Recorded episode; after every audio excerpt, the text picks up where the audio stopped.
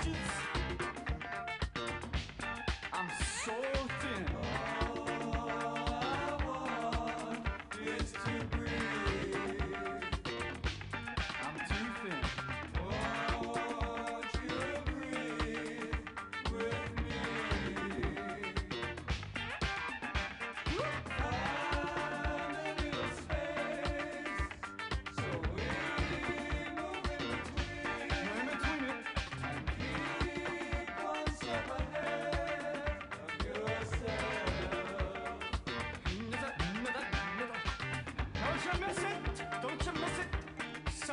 People just about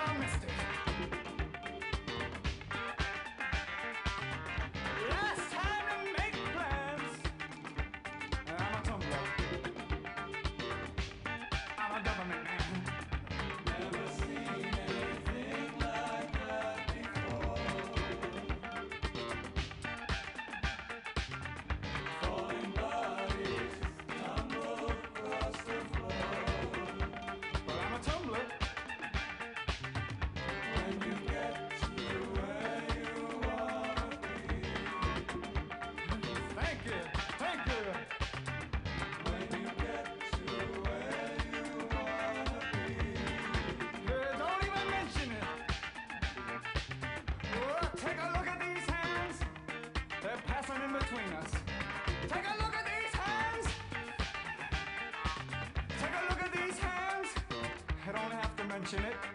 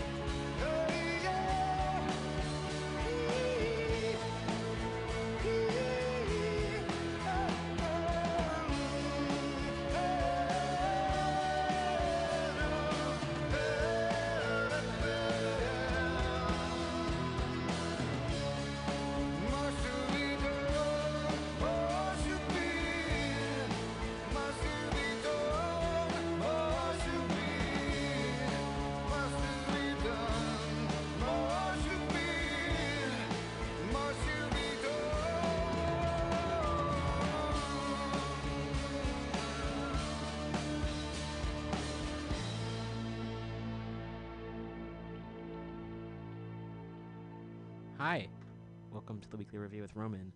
Today it's Friday, December 11th, 2020. Thank you so much for tuning in.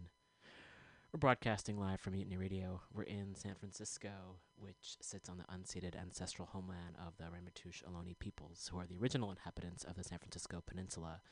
And I would like folks who are listening to please check out our land acknowledgement page at weeklyrev.org. You can t- you can click on the land acknowledgement tab, and there there are links, um, including land maps, mutual aid projects, as well as a way to donate to the Sogorea Te Land Trust, which is based out of the East Bay, um, history, and a lot more information. So again, please check out weeklyrev.org forward slash land acknowledgement or land dash acknowledgement. You'll find it at the page. Thanks so much for tuning in. Oh my, what a week, right? I say that every week. It's I think I've canceled myself out then because I say that I've been saying that for the past seven years that we've been doing the show here. Like, wow, what a what a rough week, and that does not uh, doesn't stop.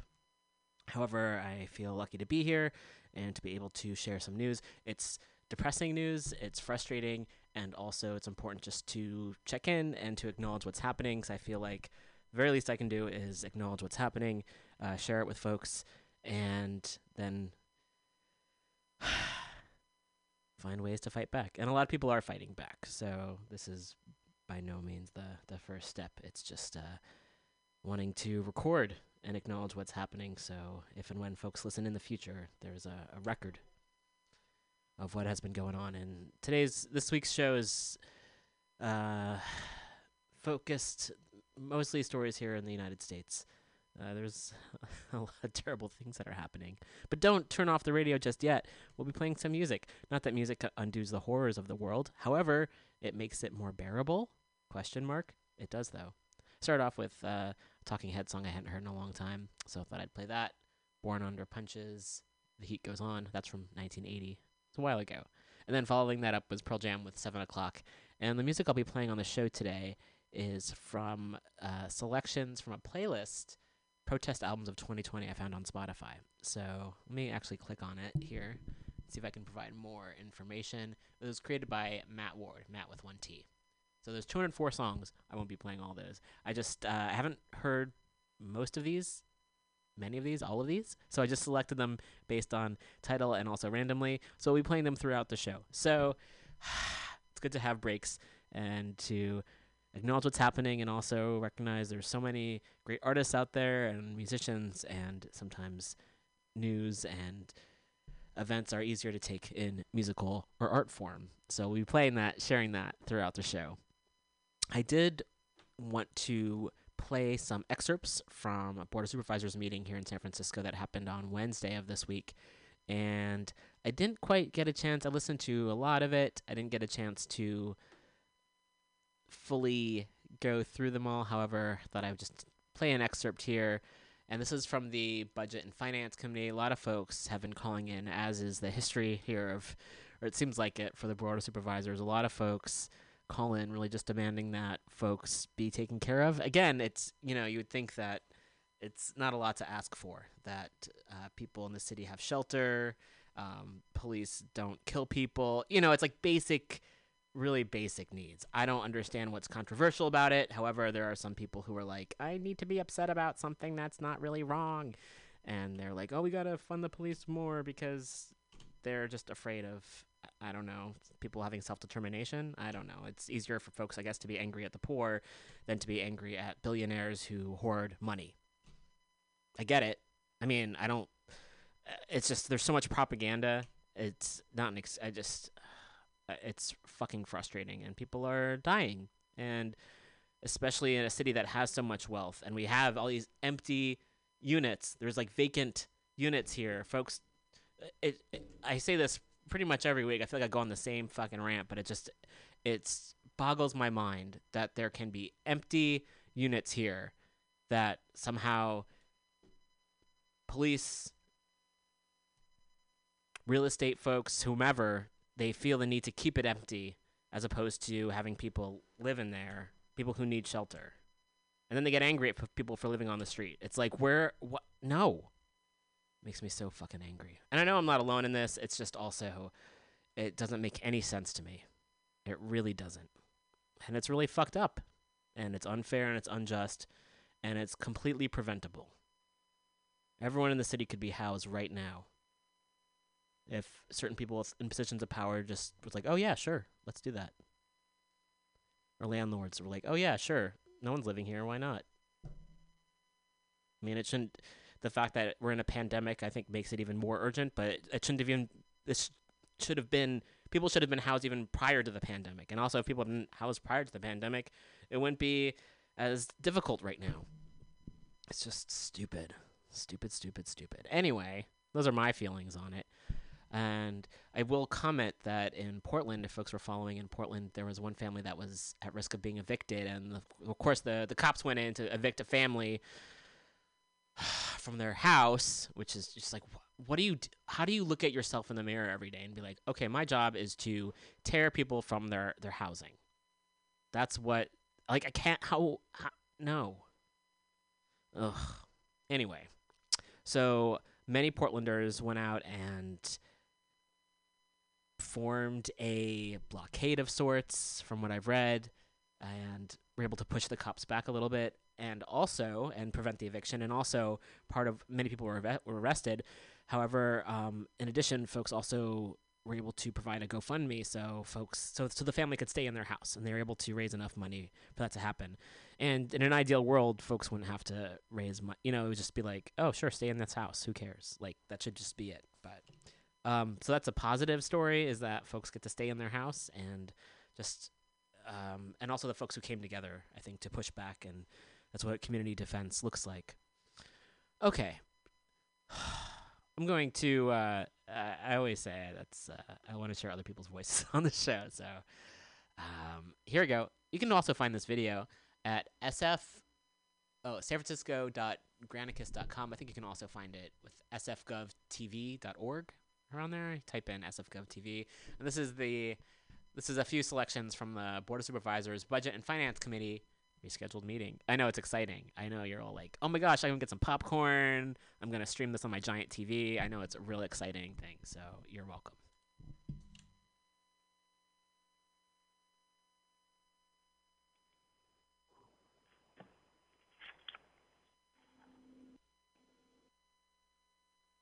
Hello, Board of Supervisors. My name is Eric Roselle, and I live and work in the Tenderloin. I'm here to support the legislation to set set the rents at no more than 30% of income in all permanent supportive housing sites, and to make funding available to implement this by 2021 and 2022 budget cycle. As we know, many of the tenants who are affected by the, these rent burdens are people of color, seniors, and people with disabilities. So a failure to improve this legislation will further the inequity gap and put vulnerable people at greater danger of being unhoused. Please vote yes on this legislation and to get rents down to 30% of income for all permanent housing, housing tenants. Thank you. I yield my time. Thank you for your comments. Next speaker, please.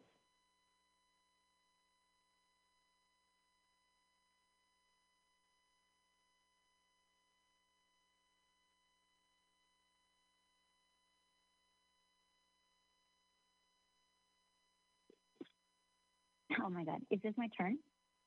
Yes, please proceed. Hello? Okay, thank you. Hi, my name is Carolina Morales, and I am um, currently a student of the Master's in Social Work at Berkeley. I've been a resident in San Francisco for the past 19 years, and I'm also a policy fellow at the San Francisco District Attorney's Office. And I'm here today on behalf of myself and as a former um, uh, service provider for queer and trans survivors of domestic violence and sexual assault. I think it's very important to vote yes on this legislation to cap supportive housing rents at 30% because assault survivors and other survivors living with trauma are particularly vulnerable to unemployment and homelessness.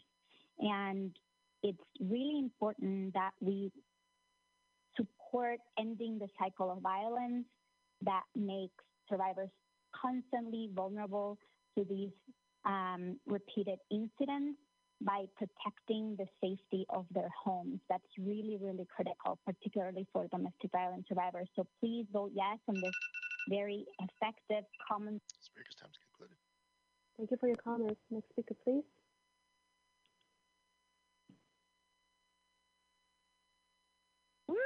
Hi, this is Jennifer Revive. Uh, Hello, Board of Supervisors. I live in Rafael Mandelman's district in San Francisco.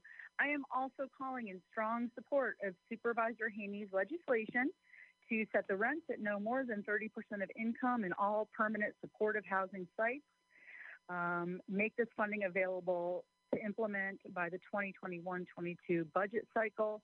As others have said, this is common sense. Uh, we have a very bloated and excessive budget uh, dedicated to law enforcement. That's a great place to pull from.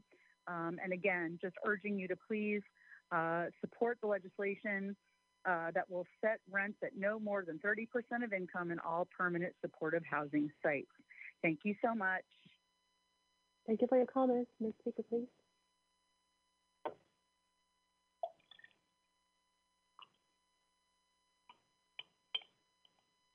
Hello, Supervisor.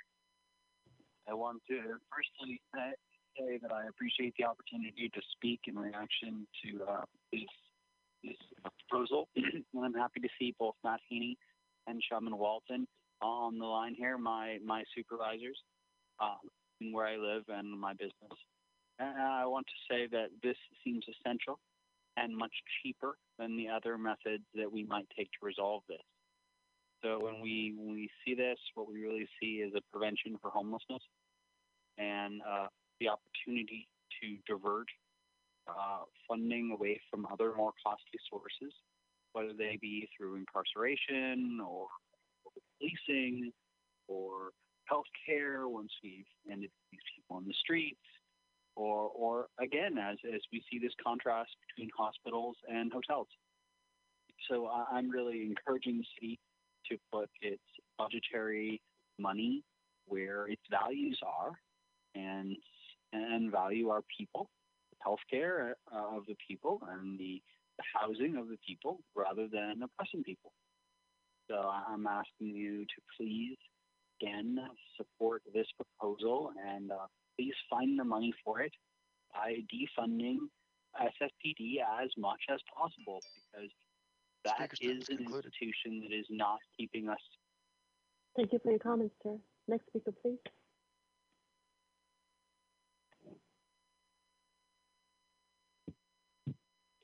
Hello. Hi, please Hello. Um, can you hear me? Hello, Board of Supervisors. My name is Caroline Poyawan. I work and survive in San Francisco. I'm here to support the legislation to the rent at no more than 30% of income in all permanent supportive housing sites and to make funding available to implement this by 2021-22 budget cycle. As an essential worker here in San Francisco, I spend most days keeping up the function of the city. As an individual, I volunteer my time and energy into the city with community work and social justice, the arts, and healing. As a mother, I'm working relentlessly at raising three San Francisco natives into compassionate, kind, and creative human beings in order to contribute back into the communities of the city. Yet I am struggling to attain housing in this very city I serve. With this legislation, it would make it possible for individuals, families, communities, the driving force of San Francisco, which is the heart of the people, to continue to keep the city the thriving, culturally rich place it is built. Also, although I'm inhaling my um, in um, in, disa- healing myself being um, on disability, I cannot to afford to live on the means alone, and am forced to work to survive, to get the place. Thank you for your comments. Next speaker, please.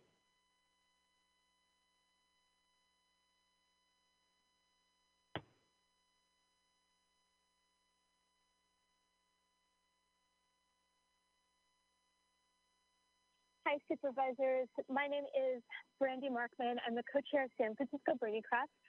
San Francisco Berniecrats is requesting the Budget Committee um, demonstrate empathy and compassion by unanimously supporting Supervisor Haney's legislation. This is long overdue. Many of the tenants who are affected by these rent merges are seniors and people with disabilities, families with young children. This legislation came as a recommendation from the city's SR task force in 2019. We know that the best, most effective solutions for our community come from the communities these solutions benefit. The Youth Commission not voted voted not to only recommend this legislation, but to support the 30 Right Now campaign both times unanimously. As a public school parent, I think it's time for our city to take the demands of our youth seriously and prioritize not just their, prioritize their demands, not just make ourselves feel good by having these young people on commissions. Again, I'm asking the Budget and Finance Committee to send a message to the mayor's office with a unanimous yes, especially given the Dick- Dickensian levels of poverty in the city. I yield my time. Thank you for your comments. Next speaker, please.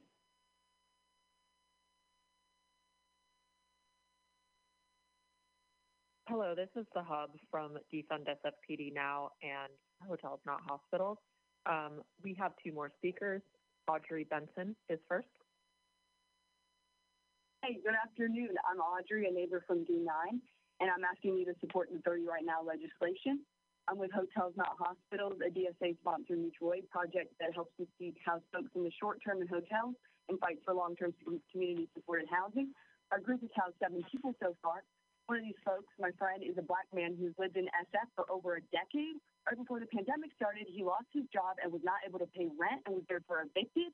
He then went to a NAB center where they gave him a bus ticket to Georgia or Arizona. This is how the city treats the folks who built the foundation of this city. About one third of supportive housing tenants are rent burdened, and about three fifths of all notices of eviction for non payment last year were generated against rent burdened tenants. The active displacement of black, disabled, and elderly folks in our city is disgusting and needs to be countered now. Defund the police, invest in supportive housing, not cops. Pass 30 right now. Thank you. Thank you for your comments. Next speaker. And we have Simone. Hello, Board of Supervisors. My name is Simone Manganelli, and I am a District 8 resident. I live in San Francisco. Um, I am also here to support the uh, 30 Right Now legislation uh, because this is just common sense re- legislation uh, to set the rents at no more than 30% of income. This is a federal, uh, it, it's a federal standard, and it should be applied here. Um, I'm also with Defund SFPD and Hotels Not Hospitals, and we recognize Defund SFPD now and Hotels Not Hospitals recognize that these problems are interconnected. When the police get so much money, things like supportive housing and, and, and social housing and, and keeping people inside, they don't get funded. So please, I'm asking you to fund 30 right now. We can afford this. Um, if we make cuts to our bloated law enforcement budget, the city spends $8.6 million to police public housing tenants. That covers the $6 million for this legislation. Why not take money away from killing and maiming black and brown people and put money towards helping black and brown people pay their rent? Again, I'm asking the Budget and Finance Committee to vote yes on the legislation to get rents down to 30% of income for all primitive supportive housing tenants. Thank you. Thank you for your comments. Next speaker, please.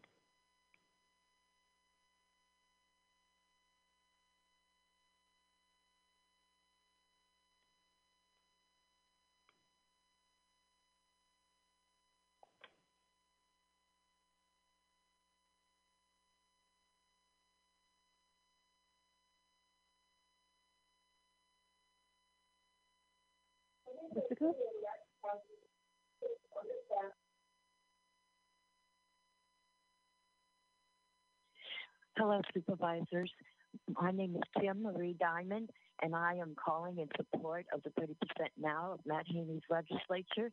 And I call in as a person who has experienced this. When I first moved into KCC, I was at 50%. They got the building down to 30%. I was lucky enough to enjoy that. I was lucky enough to find um, some healing and try to go back to work. I am only part time. I'm permanent disabled. I'm told I would only be able to work part time. But bringing in an extra $4,000 this year raised my rent $118 a month. I only brought in $3,000 net. 1400 and something of that is going to go back towards rent. How am I supposed to get ahead in the world? I have experienced homelessness. I was a victim of domestic violence. I have trauma, and yet I am trying to work through it to become a viable human being again, which is what we are con- not considered at this time because of how we are treated and the rights that are taken from us. This bill, this room, less than 100 square feet, gets um, $2,215 a month in rent. We should um, have some rent control, even for those of us that don't get. Thank you for your comments. Currently, there are 17 callers in the queue and 55 listening. Next speaker, please.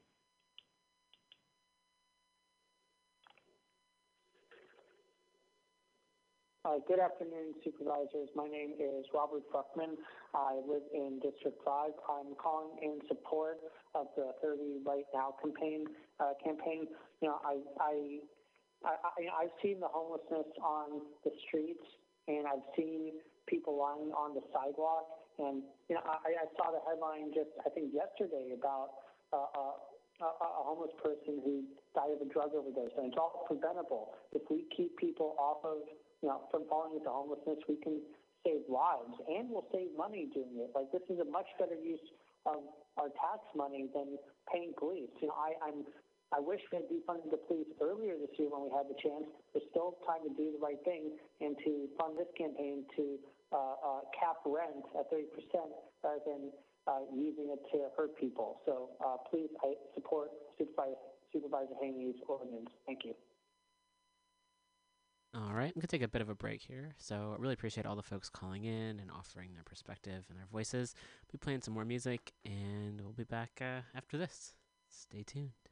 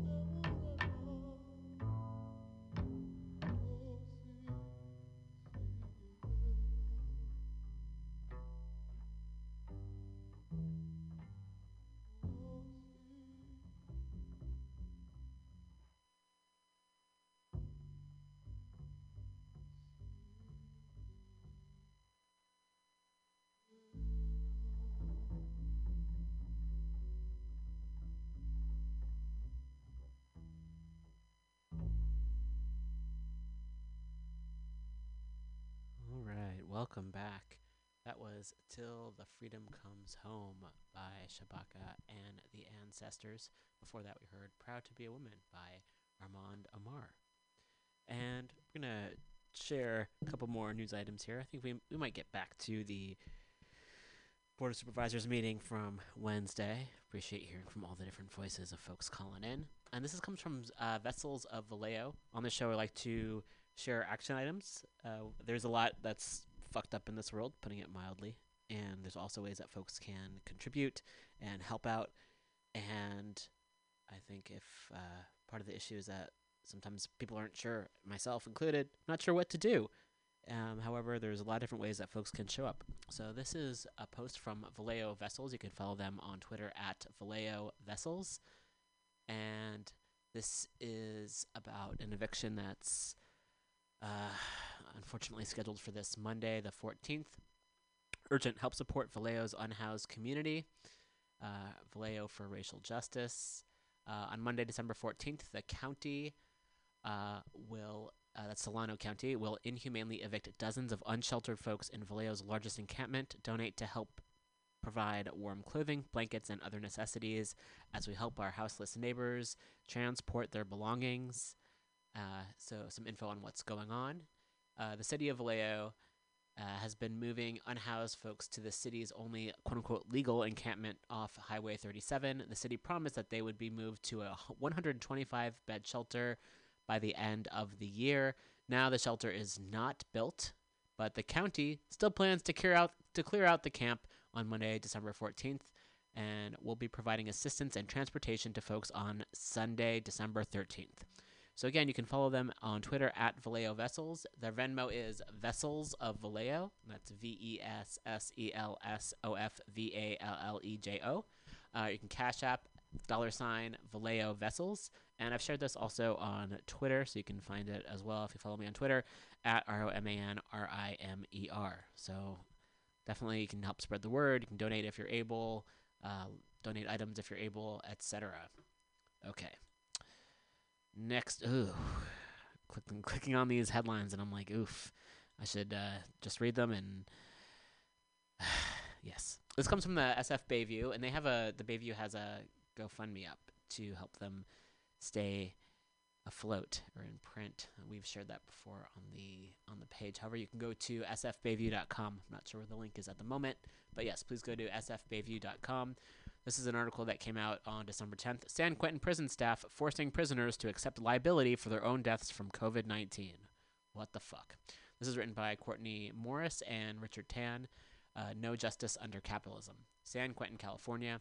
Prisoners at San Quentin State Prison are reporting that over the past week, San Quentin medical staff have been pressuring prisoners to sign waiver forms accepting legal responsibility for their own deaths from COVID 19. That, despite more than 10 months of continuous neglect and Eighth Amendment violations by the California Department of Corrections and Rehabilitation, which has so far killed 28 prisoners at the prison. Ugh. Multiple prisoners at San Quentin tell, tell the same story. From December 2nd to 4th, they were taken to the medical unit and pressured by a nurse to accept an unsafe transfer to another California prison. If they refused the transfer, the nurse would then pressure the prisoner to sign a waiver form. The form, see below, states in part I agree to hold the Department of Corrections and Rehabilitation, the staff of the medical department, and the institution free of any responsibility for injury or complications that may result from my refusal of the transfer. The prisoner is then pressured to initial sentences such as I understand that due to my age, I am at high risk for developing serious complications from COVID 19. I understand that I have one or more medical conditions that makes me high risk for developing serious complications from COVID 19. I understand that COVID 19 could lead to serious complications such as lengthy hospitalizations or even death. Emphasis added. I understand that living in places where individuals are in close contact and physical distancing is difficult to follow, such as prison dormitory, uh, will increase my risk of being infected by COVID 19.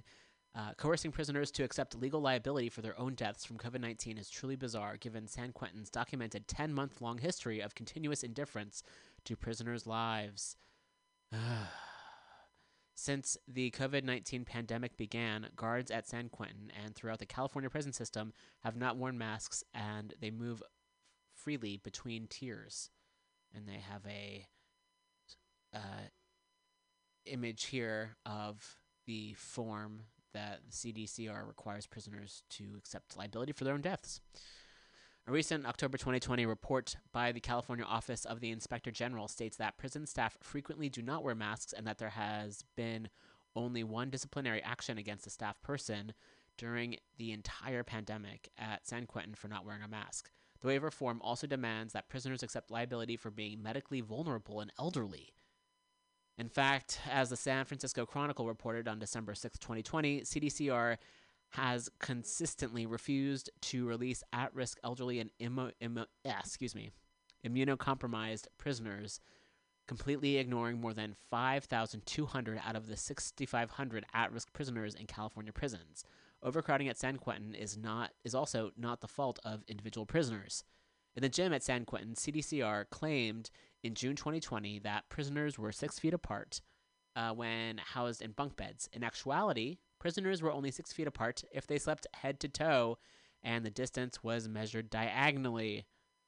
Following months of public pressure and protests, the First District Court of Appeal in San Francisco issued a decision in reg- regarding uh, Ivan Von Staich, uh, 56 Cal App 5th 53, holding that CDCR had violated the Eighth Amendment and ordering San Quentin to reduce its population by 50%, the minimum amount required for social distancing to take place.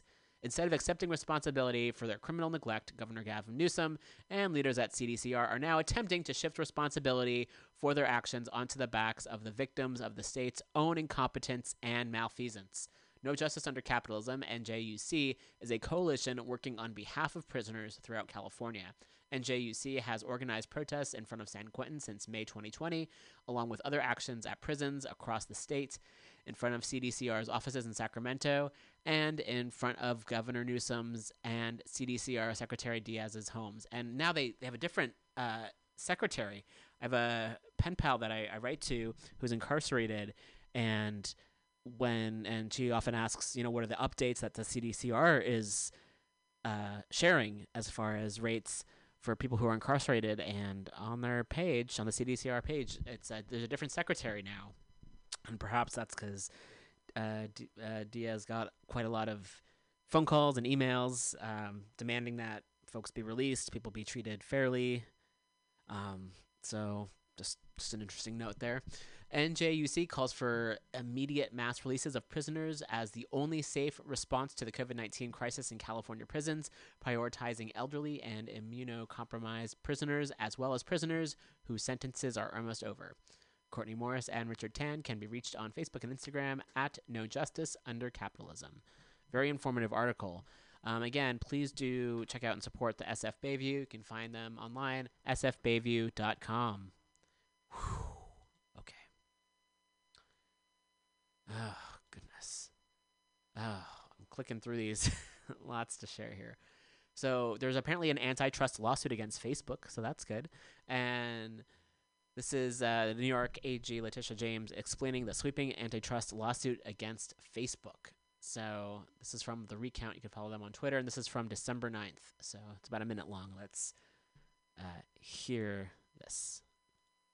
For nearly a decade, Facebook has used its dominance and monopoly power to crush smaller rivals and snuff out competition, all at the expense of everyday users. By using its vast troves of data and money, Facebook has squashed or hindered what the company perceived as potential threats. They've reduced choices for consumers. They stifled innovation. And they degraded privacy protections for millions of Americans. In an effort to maintain its market dominance in social networking, Facebook has employed a buy or bury strategy to impede competing services. First, Facebook used vast amounts of money to acquire smaller rivals and potential rivals before they could threaten the company's dominance. For nearly a decade, Facebook has used its do- All right, and then it starts over again. So again, you can find that uh, shared by the Recount. Um, you can follow them at the Recount on Twitter. So Zephyr Teachout, you can follow on Twitter at Zephyr Teachout. Uh, absolutely groundbreaking lawsuit led by at New York State AG. 48 states suing to break up Facebook for buying and burying illegally acquiring competitors in a predatory manner and cutting services to smaller competitive threats. And of course, there's many other reasons to also be angry at Facebook and just letting hate speech be on there, letting lies about uh, COVID 19 and uh, just horrific, horrific images on there. Also, the real name policy, selling people's data, aligning with law enforcement. Um, let's see what else. Oh, the advertising. I mean, there's just a lot of fuck. Mark Zuckerberg also just, I mean, just fu- like pushing white supremacy on there. There's just so many reasons Facebook's pretty fucking evil. So I applaud the uh, lawsuit against Facebook. All right, next up. Dun, dun, dun. Okay. Um, this happened just to be next up in the tabs. Got a lot of tabs open here. This is from Media Alliance, and Media Alliance is one of the organizations that support Mutiny Radio. Hey, here's a time to plug the station, Mutiny Radio. We have uh, shows here every day of the week. You can do a show of your own. Go to mutinyradio.fm, get in touch, and you can do a, a show here of your own. It's really great. And also, if you want to support this show in particular, we have a Patreon up on our webpage, weeklyrev.org. I'm looking for folks to uh, donate anywhere from like one five bucks a month. It would make a huge difference. Um, I come here every week. Uh, it means a lot to me to know that folks are listening and taking this in. So please do, if you're able, go to weeklyrev.org and click on our Patreon link. Thank you, thank you, and thanks to the folks who donate already. Uh, this is from Media Alliance. You can follow them at uh, at TWRLING. Gizmodo rescinded Ring. This is from Fight for the Future. Thank you, Gizmodo, for protecting communities across the country and acknowledging the importance of weighing social impact in product reviews. Hashtag rescind Ring. So, uh, Gizmodo, they have a screen cap here from December 8th update. This guide previously suggested Ring products. As a rule, we do not feel comfortable suggesting those products to readers and apologize for this oversight. You can learn more about our feelings on Ring here, and they provide a link as well. And let's see here if we can uh, find more information here.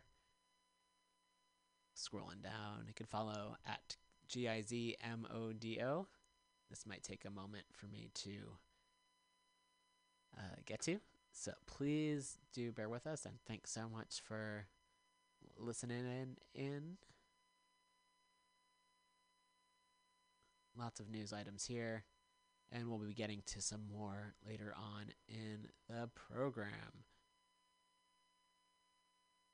Okay, this is going to take a little bit longer than I had hoped.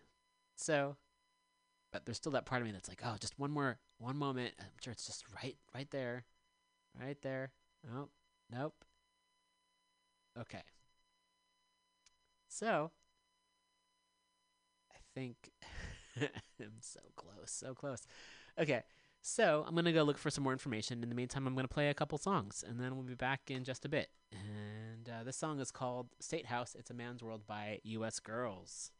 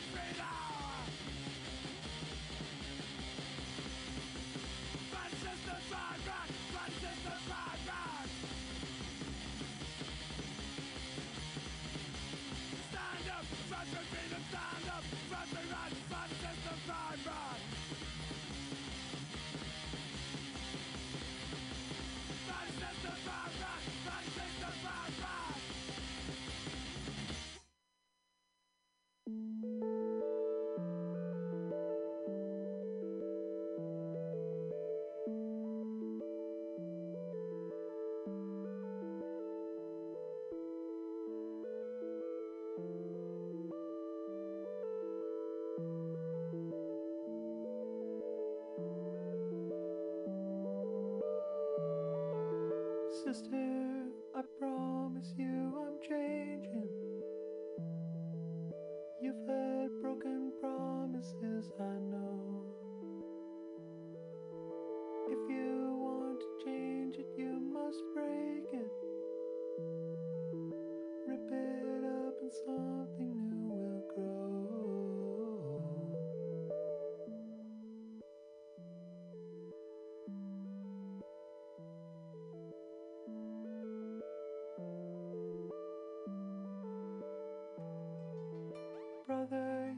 the one that must make changes.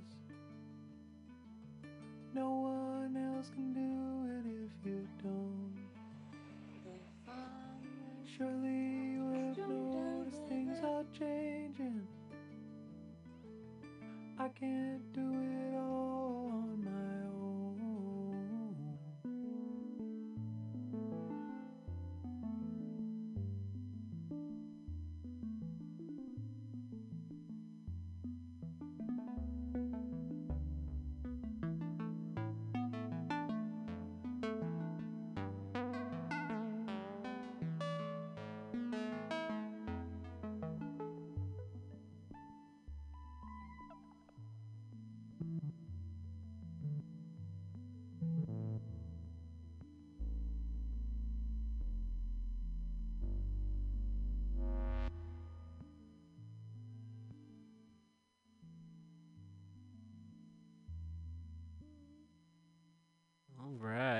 back to Weekly Review. That's pretty mellow song called Sister by Caribou. Before that, we heard Discharge with Fight Back, the 2020 remaster. And before that, Oliver Elf Army with Nugent. And before that, US Girls with State House. It's a Man's World. Found some more information on the story we were just talking about with Ring, and this comes from Common Dreams. You can find this at commondreams.org. A threat to both society and consumers. New campaign urges reviewers to stop recommending Amazon doorbell cameras. Ignoring the broader societal impact of a product does not make your review neutral. It makes it reckless and incomplete. This is written by Kenny Stancil, the staff writer for Common Dreams. And this came out on December 8th. A coalition of more than 15 consumer protection, civil liberties, and civil rights groups on Tuesday launched a new campaign urging technology review websites to rescind or suspend their recommendations of Amazon Ring doorbell cameras, a product that critics say is detrimental to the well being of families, communities, and democracy. The Rescind Ring effort seeks to persuade product reviewers to consider the overall impact of a product on society at large, in addition to the value to consumers in their assessment, organizers explained in a statement. Ignoring the broader societal impact of a product does not make your view neutral. Review neutral. It makes it reckless and incomplete, said Evan Greer, deputy director of Fight for the Future, which is leading the push alongside the Action Center on Race and the Economy, Demand Progress, and the Surveillance Technology Oversight Project, among others. The groups plan to mobilize thousands of supporters to pressure CNET, Consumer Reports, Digital Trends, Gizmodo, Tech Radar, and Tom's Guide, websites targeted for their best in category ring recommendations made in the past year, to rescind their endorsement and update relevant guides before the holidays. The campaign also targets Wirecutter, which suspended their ring review last December but is in the process of reviewing the camera for a possible reversal of suspension because we know these recommendations play a critical role in purchasing decisions people make during the holidays, Greer said. It's important reviewers should um, uphold their commitment to consumers and the trust the public puts in their endorsements by withdrawing or suspending their ring recommendation. Product review sites would not recommend, for example, stalkerware, stalkerware apps used by abusers to track their spouses. They shouldn't recommend harmful products like Ring either, Greer added. Adding, according to the progressive organizations behind the campaign, Amazon Ring cameras threaten both society and consumers. Campaigners say the cameras have poor security features, leaving consumers vulnerable to hacks and leaks. In addition, Amazon last month recalled 350,000 Ring doorbells after some of the surveillance devices caught fire, uh, which watchdogs called the latest example of the tech giant moving too quickly and being reckless with security and safety in order to flood our communities with cameras. Beyond the obvious privacy issues, Ring has a terrible track record when it comes to security, even for the users who buy them, noted Fight for the Future Chief's te- Future's Chief Technical Officer Ken Mickles. High profile incidents where Ring cameras were hacked and used to spy on children forced the company to make some improvements. But from a technical perspective, it's just a bad idea to fill your home with internet connected devices capable of constantly watching and listening. Mickles continued, I'd never trust one of the, these devices on my front door or around my kids. Moreover, the groups argue that partnerships between Amazon and police departments nationwide challenge fundamental basic liberties, violate sacred privacy rights, and, along with the Neighbors app, foster racial profiling and increase criminalization of black and brown people. Amazon Ring cameras are dangerous, not just for the people who buy them, but for their neighbors, their communities, and society as a whole, said Greer. Amazon's monopoly power and aggressive pursuit of surveillance partnerships with police set them apart from their competitors. Collaboration between the tech giant and law enforcement agencies can exacerbate racist targeting, the campaign said, which is especially worrisome when coupled with the fact that over a third of all police killings in the U.S. since 2015 can be attributed to about half of the roughly 1,400 police departments partnered with Amazon. Tech blogs can't say Black Lives Matter and then give five star ratings to products that exacerbate racism, Greer noted. She alluded to a case this summer in which a man was killed by sheriffs in a ring related incident. They asked how many people have to be jailed or killed before tech reviewers realize Ring is not safe for anyone. Review sites, Mickles concluded, are putting their credibility at risk by continuing to recommend these products. Wow, this was really informative. I'm going to share this right now. And also, I'll be sharing the articles we went through today on the show on our webpage. You can find that at weeklyrev.org. Try to share resources. So if you want to share them online with your communities and with people, um, that's a good place to find them. And they should be up by the end of the day or so. So keep this posted. All right. All right. Deep breath. Yeah, got some more news. Okay. This comes from, um, it's about two minutes. It's from Medea Benjamin, who is from Code Pink, which is an anti war organization, and talking about how uh, President elect Joe Biden picking Lloyd Austin as defense secretary. And this is just about how it really should be about people's uh, policies and not uh, identities in terms of who is part of the, the cabinet. I think she'll explain it much better than I. So this you can find this also um, from Status Coup on Twitter. They have a link to the full interview as well. in that regard. At first, it was considered that Michelle Flournoy was a shoe in, and there, uh, there were many different women. Oops.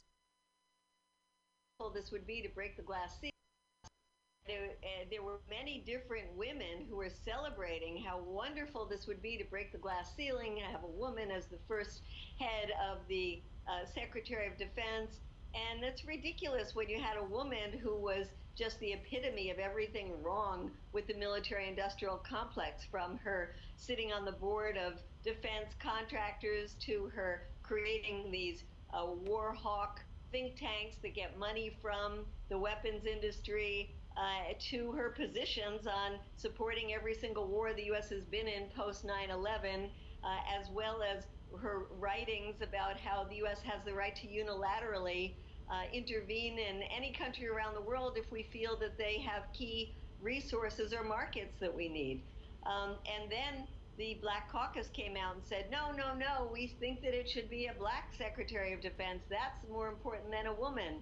And, uh, and that went on for uh, the last week with the clamor from uh, within the Black Caucus. And as you said, in the end, who cares? Uh, it is not about gender and it's not about color, it's about positions. And we feel that all the positions that were being discussed in the Biden transition team were not people that we supported for this. Uh, so it's because all we could do is mount a campaign against this one and mount a campaign against the other one. Uh, but when you're not given any options that are really things you can be for, um, that makes it very difficult. And then he nominated Anthony Blinken for Secretary of State very early on. Uh, and we knew that was coming because Anthony Blinken has been with him for decades. Uh, so it wasn't possible for us to mount any kind of opposition to that. But there so far. Okay, so that's a bit of the conversation. There's a full interview, and they provide a link to as well. I'm going to click on that just to see if there's more information. And the argument, of course, is that uh, it doesn't. I mean, if someone's doing the bombing, it doesn't matter who's doing the bombing. Just needs to stop. That makes sense. There, I feel like it's. I've heard it uh, uh, in other other ways as well. So there's a video on YouTube that this comes from that you can find, and perhaps will might provide more context. I think that'll be helpful. Uh, Biden picks Raytheon board member as defense secretary, and Code Pink's Medea Benjamin reacts. So you can find that. We'll post a link to that as well on our webpage. All right.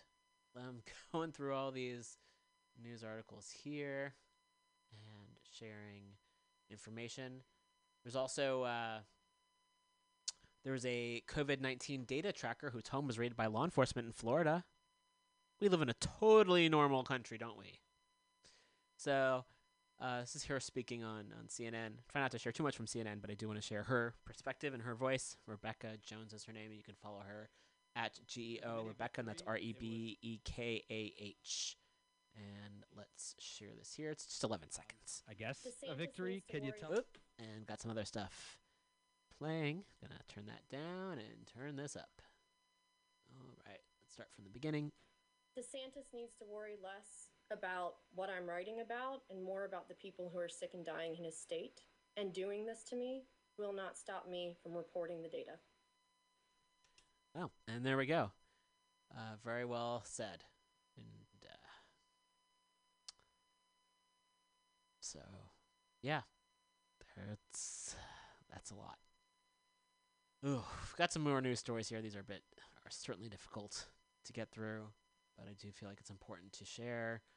I'll do one more, and then I think I'll take another music break because it's a lot. It's a lot to acknowledge all that's happening. And again, this is only just a per- small, tiny percentage of what is happening. So this comes from the Oaklandside. Alameda County jails handed 44 people over to ICE in 2019. Immigration arrests at Santa uh, Rita jail are down, but county officials and advocates say the sheriff's cooperation with ICE should end. This was written by Darwin BondGraham. Came out on December 9th, again for the Oaklandside. The Alameda County Sheriff's Office continues to allow ICE agents into Santa Rita Jail to arrest undocumented immigrants on civil immigration charges, according to information presented Tuesday at a County Board of Supervisors meeting. Assistant Sheriff Tom Madigan defended the practice and said that all of ICE arrestees at county jails in 2019, blah, blah, blah, blah, blah. I can't fucking listen to anyone who would defend the practice of giving folks over to ICE. And moving down, uh, immigration advocates say that sheriff's office isn't required to co- cooperate with ICE, that it's one of the last few law enforcement agencies in the Bay Area to do so, and that the that deportations break up families and unfairly punish people who have already served a sentence in prison or jail for a p- criminal conviction. Tuesday's hearing about ICE activities at the jail was mandatory under AB 2792, a bill written by Oakland Assembly member Rob Bonta. That bill, known as the Truth Act, requires law enforcement agencies to publicly disclose every year how many people they handed over to immigration agents for deportation.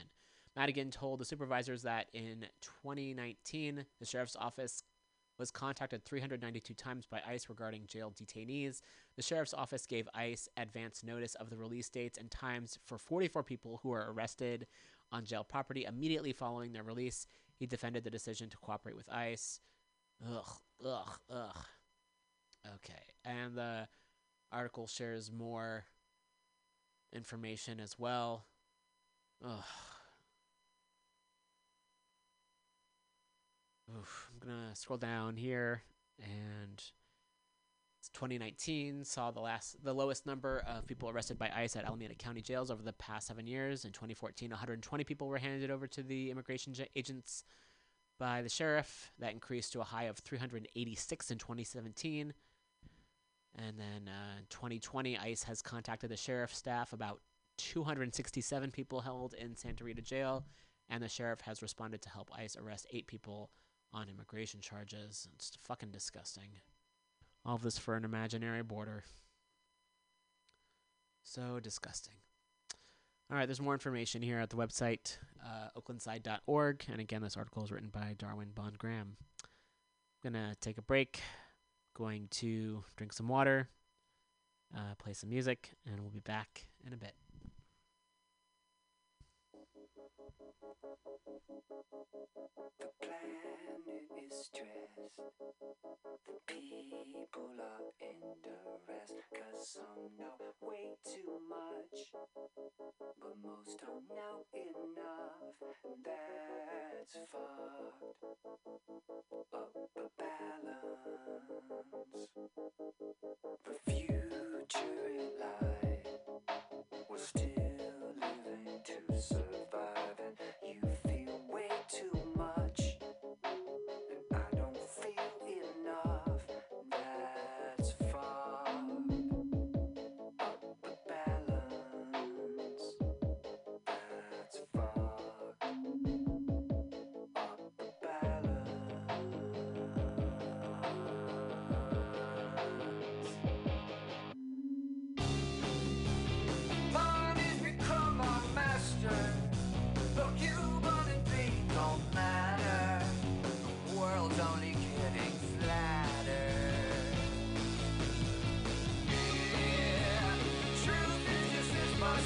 slander.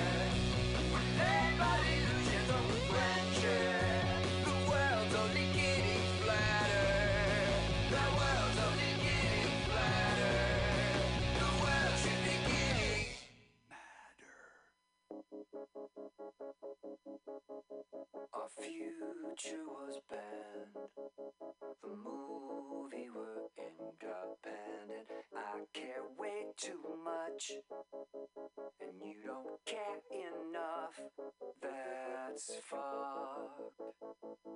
up the balance. The planet is stressed. The people have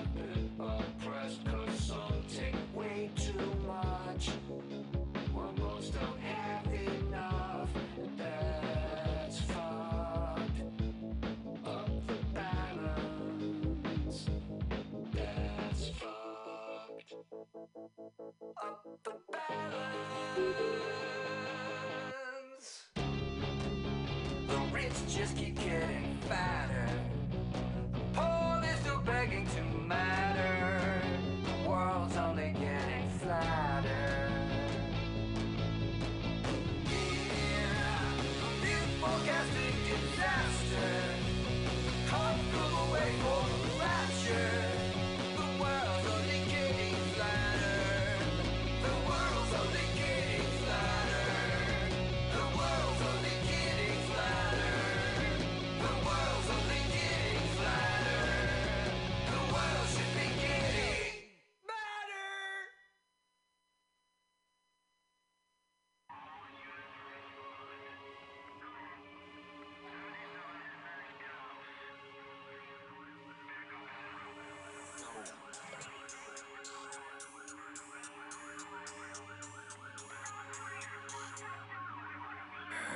Open the pit up. Open the pit up. Don't fuck up my braid up. Don't fuck up my braid up. We fly like an alien, light up the stadium. We bout to kill 'em. We bout to kill 'em. I cannot wait for you. I cannot wait for you. Get back to the skrilla. Get back to the skrilla.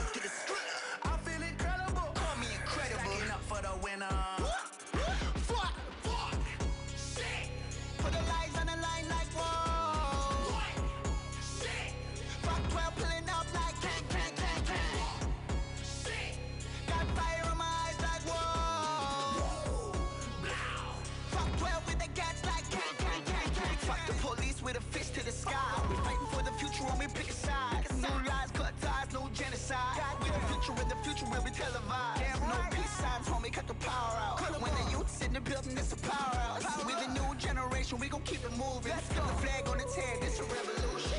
Fuck 12, pull out your cameras. We ain't dying today, we gon' handle this. Long to the chief, we got stamina.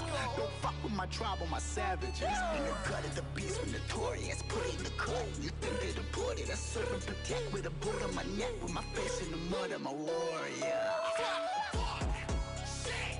Put the lights on the line like whoa.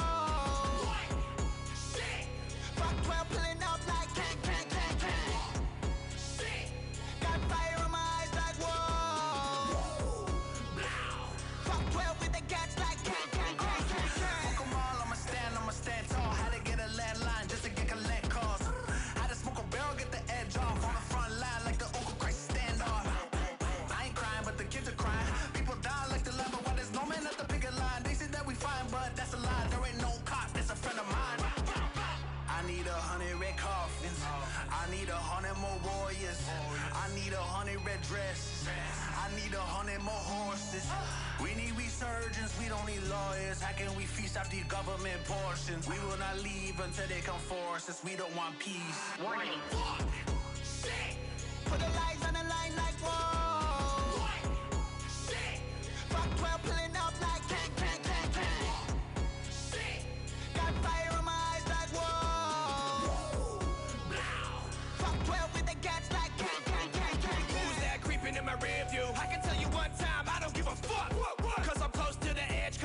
and view. Shit. Everybody savage if you pushing up indigenous and dangerous. Drums bang with us, fight the power. Mama run DMC shit. Yo, mama raised a rage up in my granny prayers. DG, I was made for this shit. In my rear view? Goddamn one time, shit, I feel like Ice Cube. Y'all can walk a mile in my moccasin boots. I'm marching in and tell the truth on if you're created my mama dukes. Bless the child that can lead the way. Cause around my way, there's no church on Sunday. Every day I pray until my dying days. The one thing will never change. I'm brave to the grave. Put the lives on the line like whoa. What? Shit. Fuck 12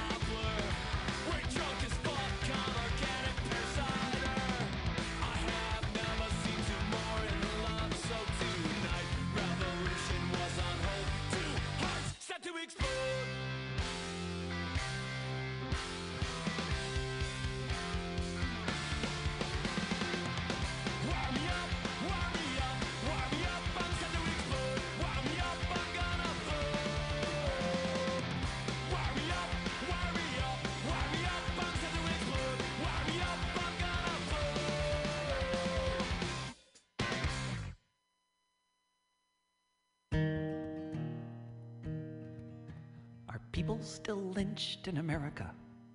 And what happens when they die? When he begged for his mother to save him, was he resisting arrest when he cried? And how does the lynch mob roam free when we already know who they are? The men who murdered George Floyd and then drove off in their police cars. To live with such savage injustice with every new day the earth turns, I'm left with no reason to wonder as I watch Minneapolis burn. Are people still lynched in America? How many just in the past weeks? From Georgia to Minnesota, as the pandemic spikes and peaks. Did you see him pinned down for eight minutes? Did you see the knee on his neck? Did you see the police station on fire? Did you smell the smoldering wreck as the National Guard marches in? Watch the wheels of history churn in the land of Philando Castile as we watch Minneapolis burn. Are people still lynched in America? And do the poor still die of disease? Are the prisons still full of debtors? Do bodies still hang from the trees? Do the workers still live by the highways? Still struggle to come up with rent? Do families still get evicted when the last of their credit is spent? Do you see all the people who just had to find out what might there be left to learn from the flames that rise from the target as we watch Minneapolis burn? Are people still lynched in America? And what happens when they die? When he begged for his mother to save him, was he resisting arrest when he cried? Wow. That was called As I Watched Minneapolis Burn by David Rovics. Uh, before that, we heard The Suicide Machines with Anarchist Wedding.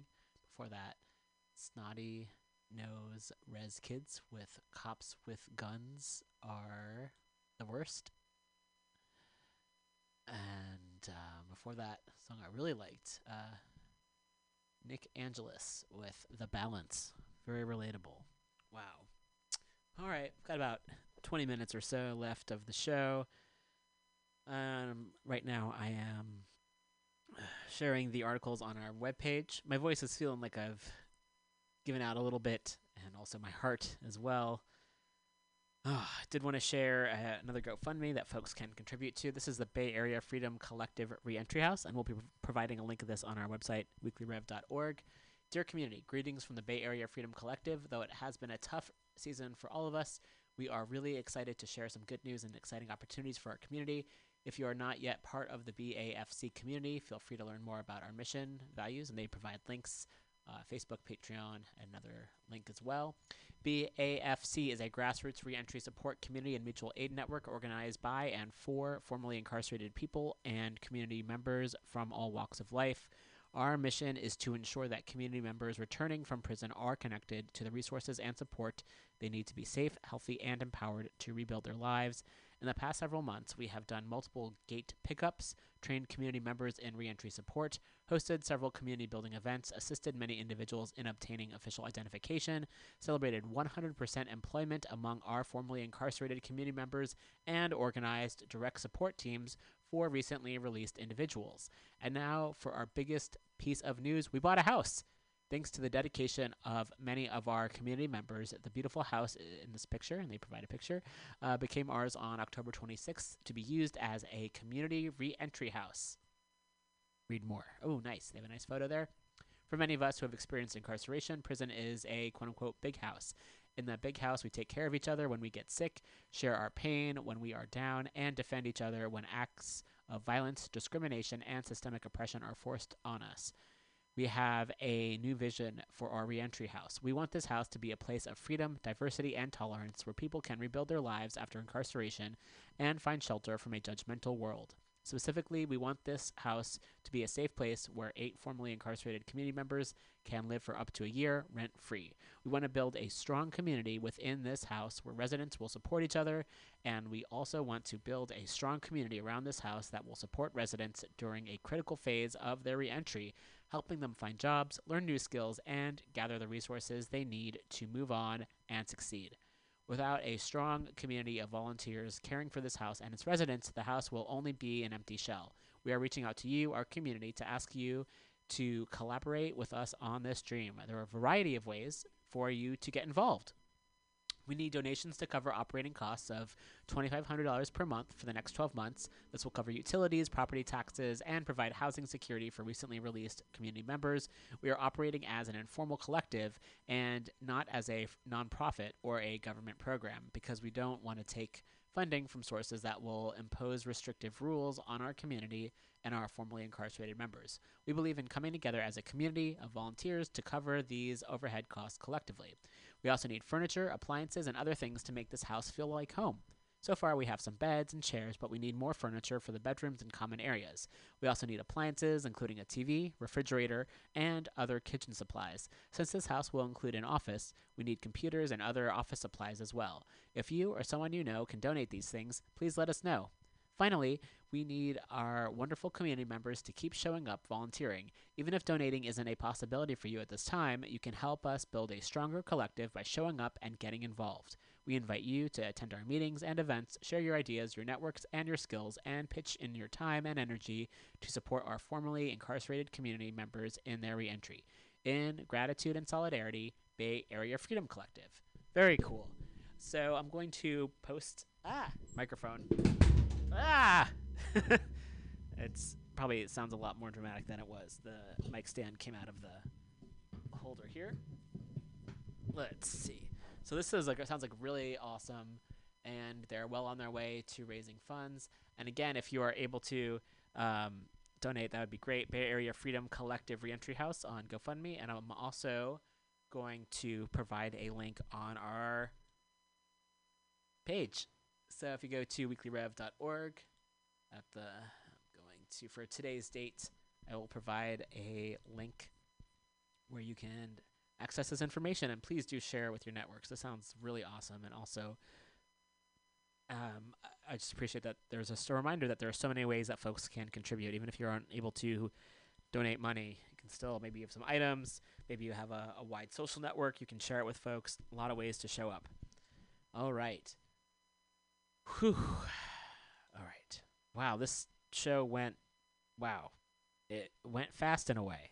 There's just and of course this is just uh there's so much to get to and this is a, only a snippet of what we're aware of or what I'm aware of. You know, I try to use the we, the, the language of we, as in the us, and then also recognize I'm the person here doing it. So, from Reddit, there's an article. Uh, I'll just share the headline: Colombian environmental official assassinated. 284 environmental leaders and land defenders have been killed in the country so far during 2020. Holy shit! I had no idea. And I know during the during this show in the past, we've spoken about the just environmental activists who have been targeted and in South and Central America, and also here in the United States, when we think of uh, st- folks that, who are at Standing Rock and just folks who are just defending the Earth, it should be again uh, a no-brainer, and, and instead, all this violence is uh, projected and focused on people who are trying to help humanity, help the world, help animals, and it's just fucking ridiculous. Oh goodness. So I don't have it in me. Also, just gonna recognize I don't have it in me to read this article right now aloud, so I will provide a link on our webpage. And the title is Colombian Environmental Official Assassinated in Southern Meta Department. M E T E A is how it's spelled. So I'm going to put this down here. Oh, goodness. It's just, oof. It's, it's a lot for sure. Also, um, just did want to share the news of Brandon Bernard, who was executed. Um, it's really fucked up. There's no reason this had to happen. Um, the jurors who sentenced him didn't think he should die. Th- there's just so many more folks. So many people were calling for him. He had a clemency petition, and there are so many folks who were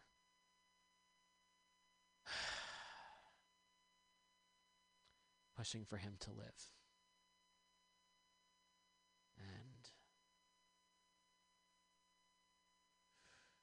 He was uh, arrested when he was a teen and sentenced to death by a nearly all white jury, and some of whom changed their minds um, about the, the punishment after learning more information about the case.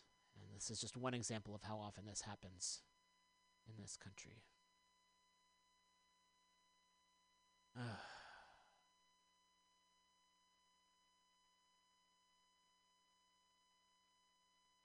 he grew up in a, an abusive household. His father was abusive.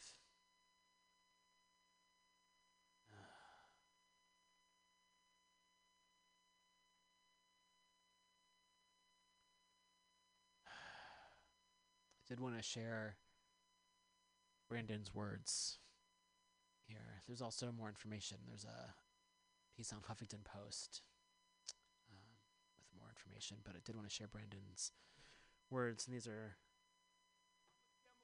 uh, shared on Twitter.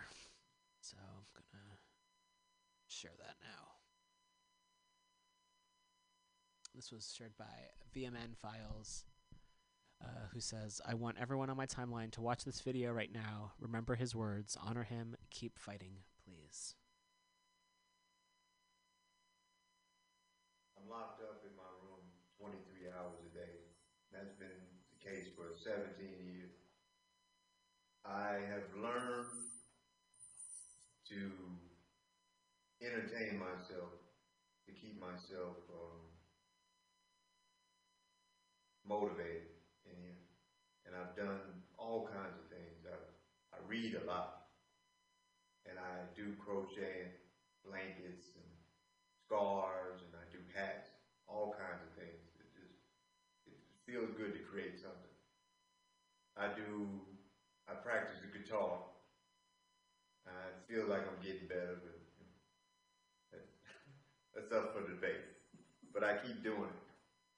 And um, I also I write, and it's just I don't.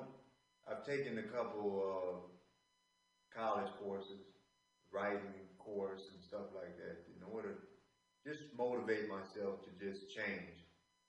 You know, I don't have to be stagnant because I'm in here. I can I can always improve on myself. Maybe not as much as people in the world can, but still, there's an opportunity to improve yourself, and for that I have to take for those that believe in me out in the world and for myself.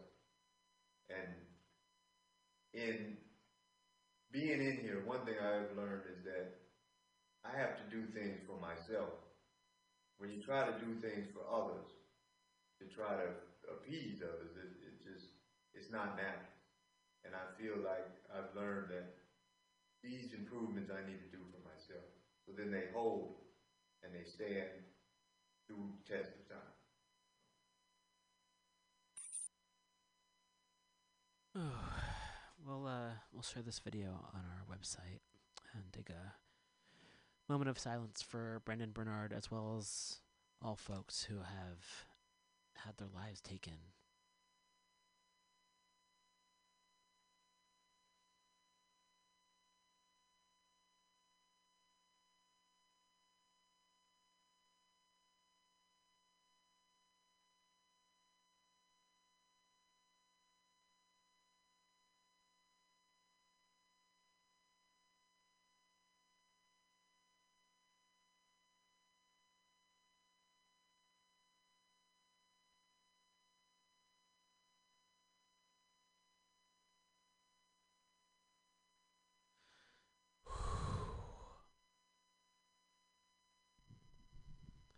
Sometimes I feel if I were to take a, a moment of silence for all folks who have been harmed by uh, systemic violence here in the United States, uh, there would be no show. It would just be two hours of silence every day.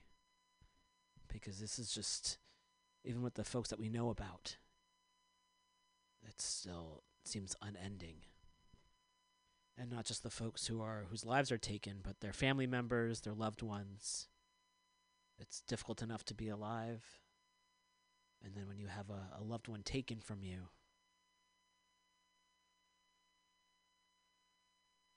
how fucking cruel is that?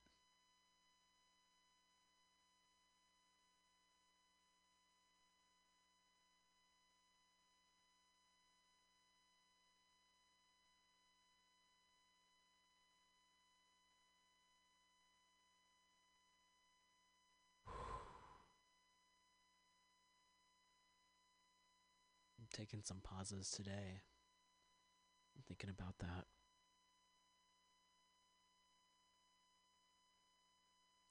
Thinking about it, people who gave their lives so we could be here. Folks who are fighting on behalf of everyone, on behalf of humanity.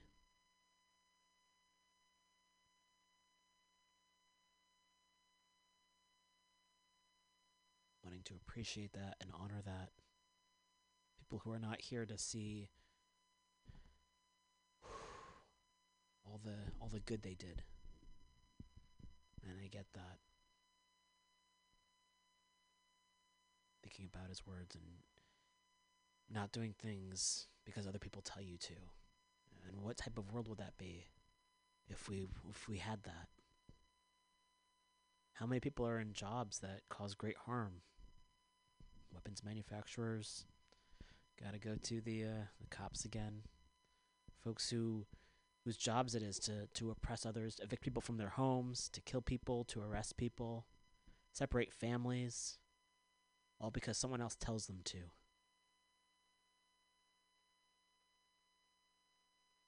I often think of revenge a lot because just acknowledging this is the world that we live in and have lived in and all the harm that continues to be caused. Of course, that's a place my mind goes sometimes.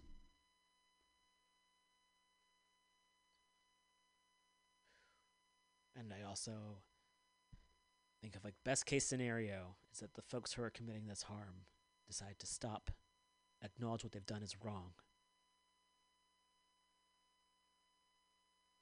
and ensure it never happens again. Now that's the best case scenario.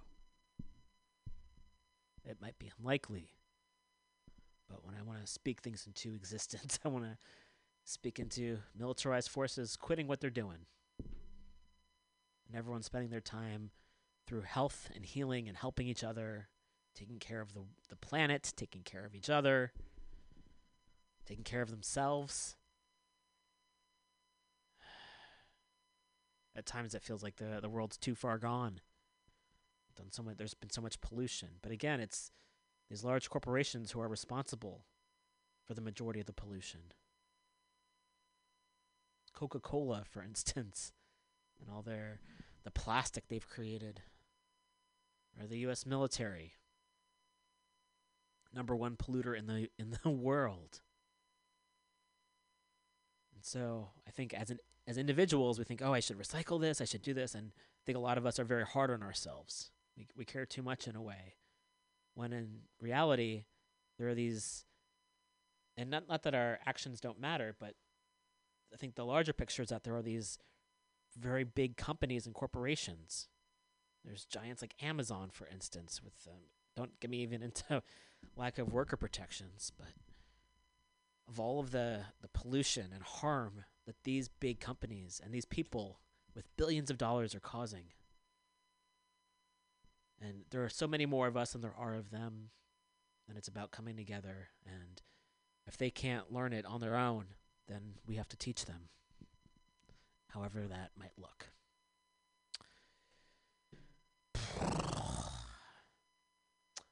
Okay, it's 144 here. I think it's about time to pack up and head out. Again, you can find more information at weeklyrev.org. If anything I've said has been inspiring to you at all, please consider being a Patreon. Patron, patreon.com forward slash weeklyrev. Also, message me, you can Venmo me as well uh, at Roman Dash Rhymer. And here's the last song I had selected ahead of time. I haven't heard it yet. It's called Empire by Ziggy Remo. And, oh, excuse me, Ziggy Ramo, R A M O. And I'll be providing a link uh, to the playlist as well on our website, weeklyrev.org. I uh, hope everyone has a, a restful week, healing week. Lots of healing. Here's healing for everybody. Take care.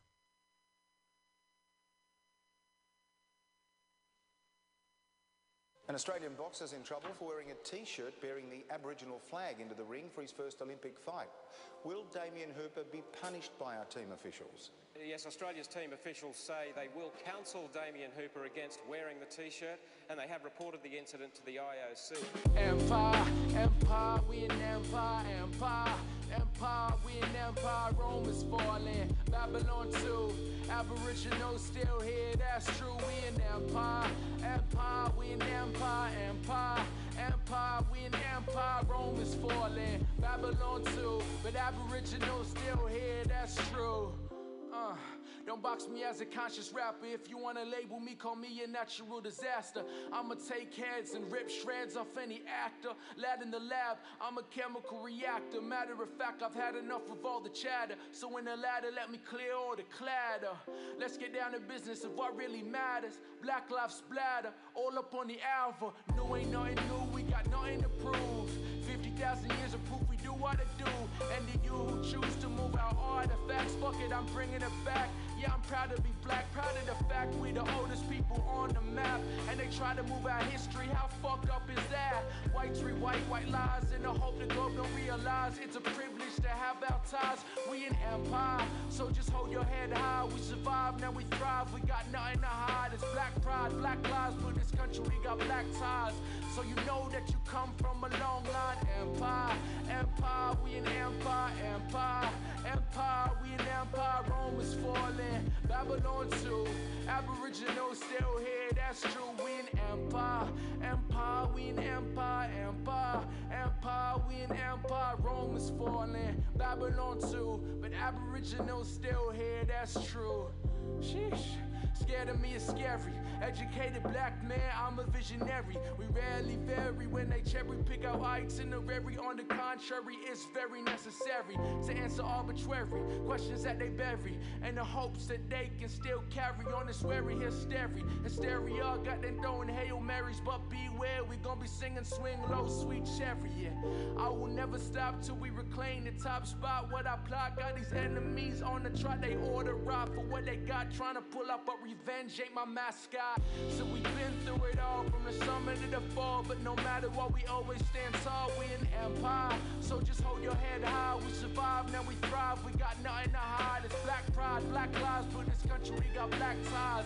So you know that you come from a long line. Empire, empire, we an empire, empire, empire, we an empire. Rome is falling, Babylon too. Aboriginal still here, that's true. We an empire, empire, we an empire, empire, empire, we an empire. Rome is falling. Yeah. Let it burn, let it burn, let it burn, let it burn. I said Rome is falling. Hang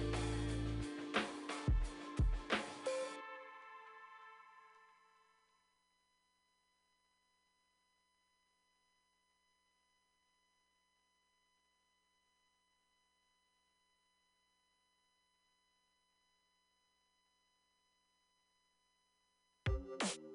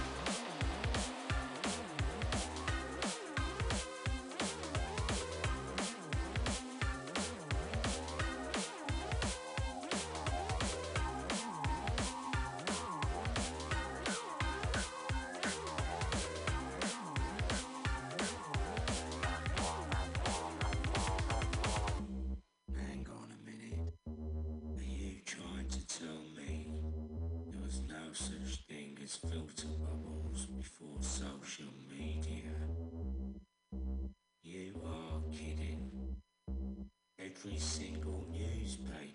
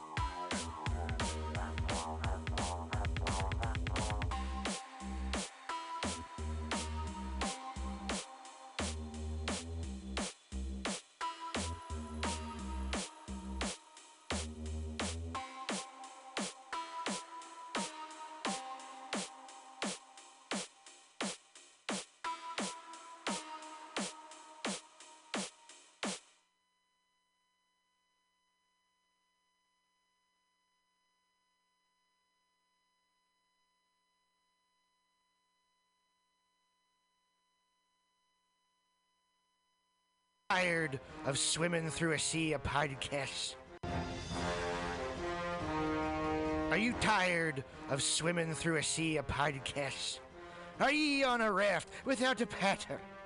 Well, gather around me, sea dogs, and get aboard me pirate ship as we set sail for the seas of mutinyradio.fm. From there, you can captain your own pirate ship as you sail through over 44 different shows for all of your listening pleasures. They've got live comedy to small business advice, LGBTQ friendly to sports, vinyl to gutter punk. MutinyRadio.fm has the best programming the internet ocean has to offer you. I bet my peg leg on it, or I ain't scurvy shit-faced McRat.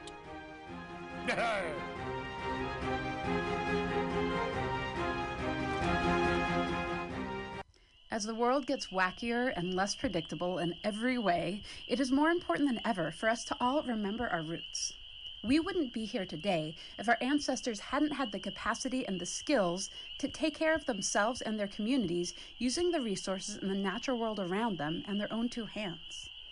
My name is Woniya Thibeault of Buckskin Revolution and Alone Season 6, and I started Buckskin Revolution not just to empower people with a wider range of skills to meet their basic needs, but also to inspire them with a sense of fulfillment and connection that comes with living a little closer to the earth and using our bodies, our minds, and our very DNA for what they evolved to do, to help us thrive without the need for modern technology and industry. If that sounds appealing to you, I hope you'll join me for the Fall 2020 Buckskin Revolution Online Skills Gathering, an eight week learning experience designed to work within any schedule. It involves pre recorded classes, live interactive sessions, and online community learning support from both myself and your fellow students.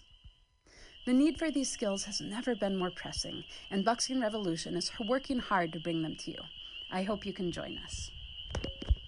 Get connected with yourself and the world around you at buckskinrevolution.com. Billy Bob, you ever want to be funny? Well, my dogs think I'm funny, Daryl. Well, I mean, you ever want to be like in front of an audience, like other than like squirrels, dogs, and dead persons? Oh, shit. From time to time, I've given it a thought or two. You know, if you go to Joke Workshop, there's more than two peoples paying attention to your jokes, and they ain't even gonna be jerks about it. Daryl, are you serious? I can get people to listen to my jokes? And they'll even say nice things to you before they tell you how to get improvements. No way. What is this dag nabbit thing called? It's Joke Workshop.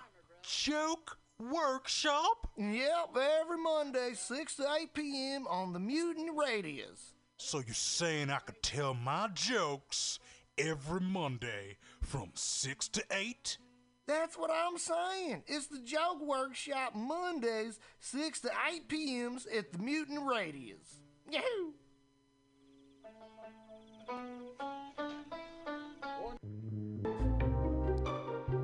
Hey, you, poetry reader. This is Bjork's sister, Mjork. It's okay. We also have a soul and a weekly poetry reading on Mutiny Radio's AltaCast, zoomed every Wednesday at high noon from Glasgow, Scotland. One of our co hosts from Choose Poetry, Choose Life, Andy Talbot, has a new poetry chapbook, Old Wounds, New Skin, which is available at analogsubmission.com now. Go buy it and don't let the poets lie to you. Once again, that's Andy Talbot's new poetry chapbook, Old Wounds, New Skin, available at analogsubmission.com.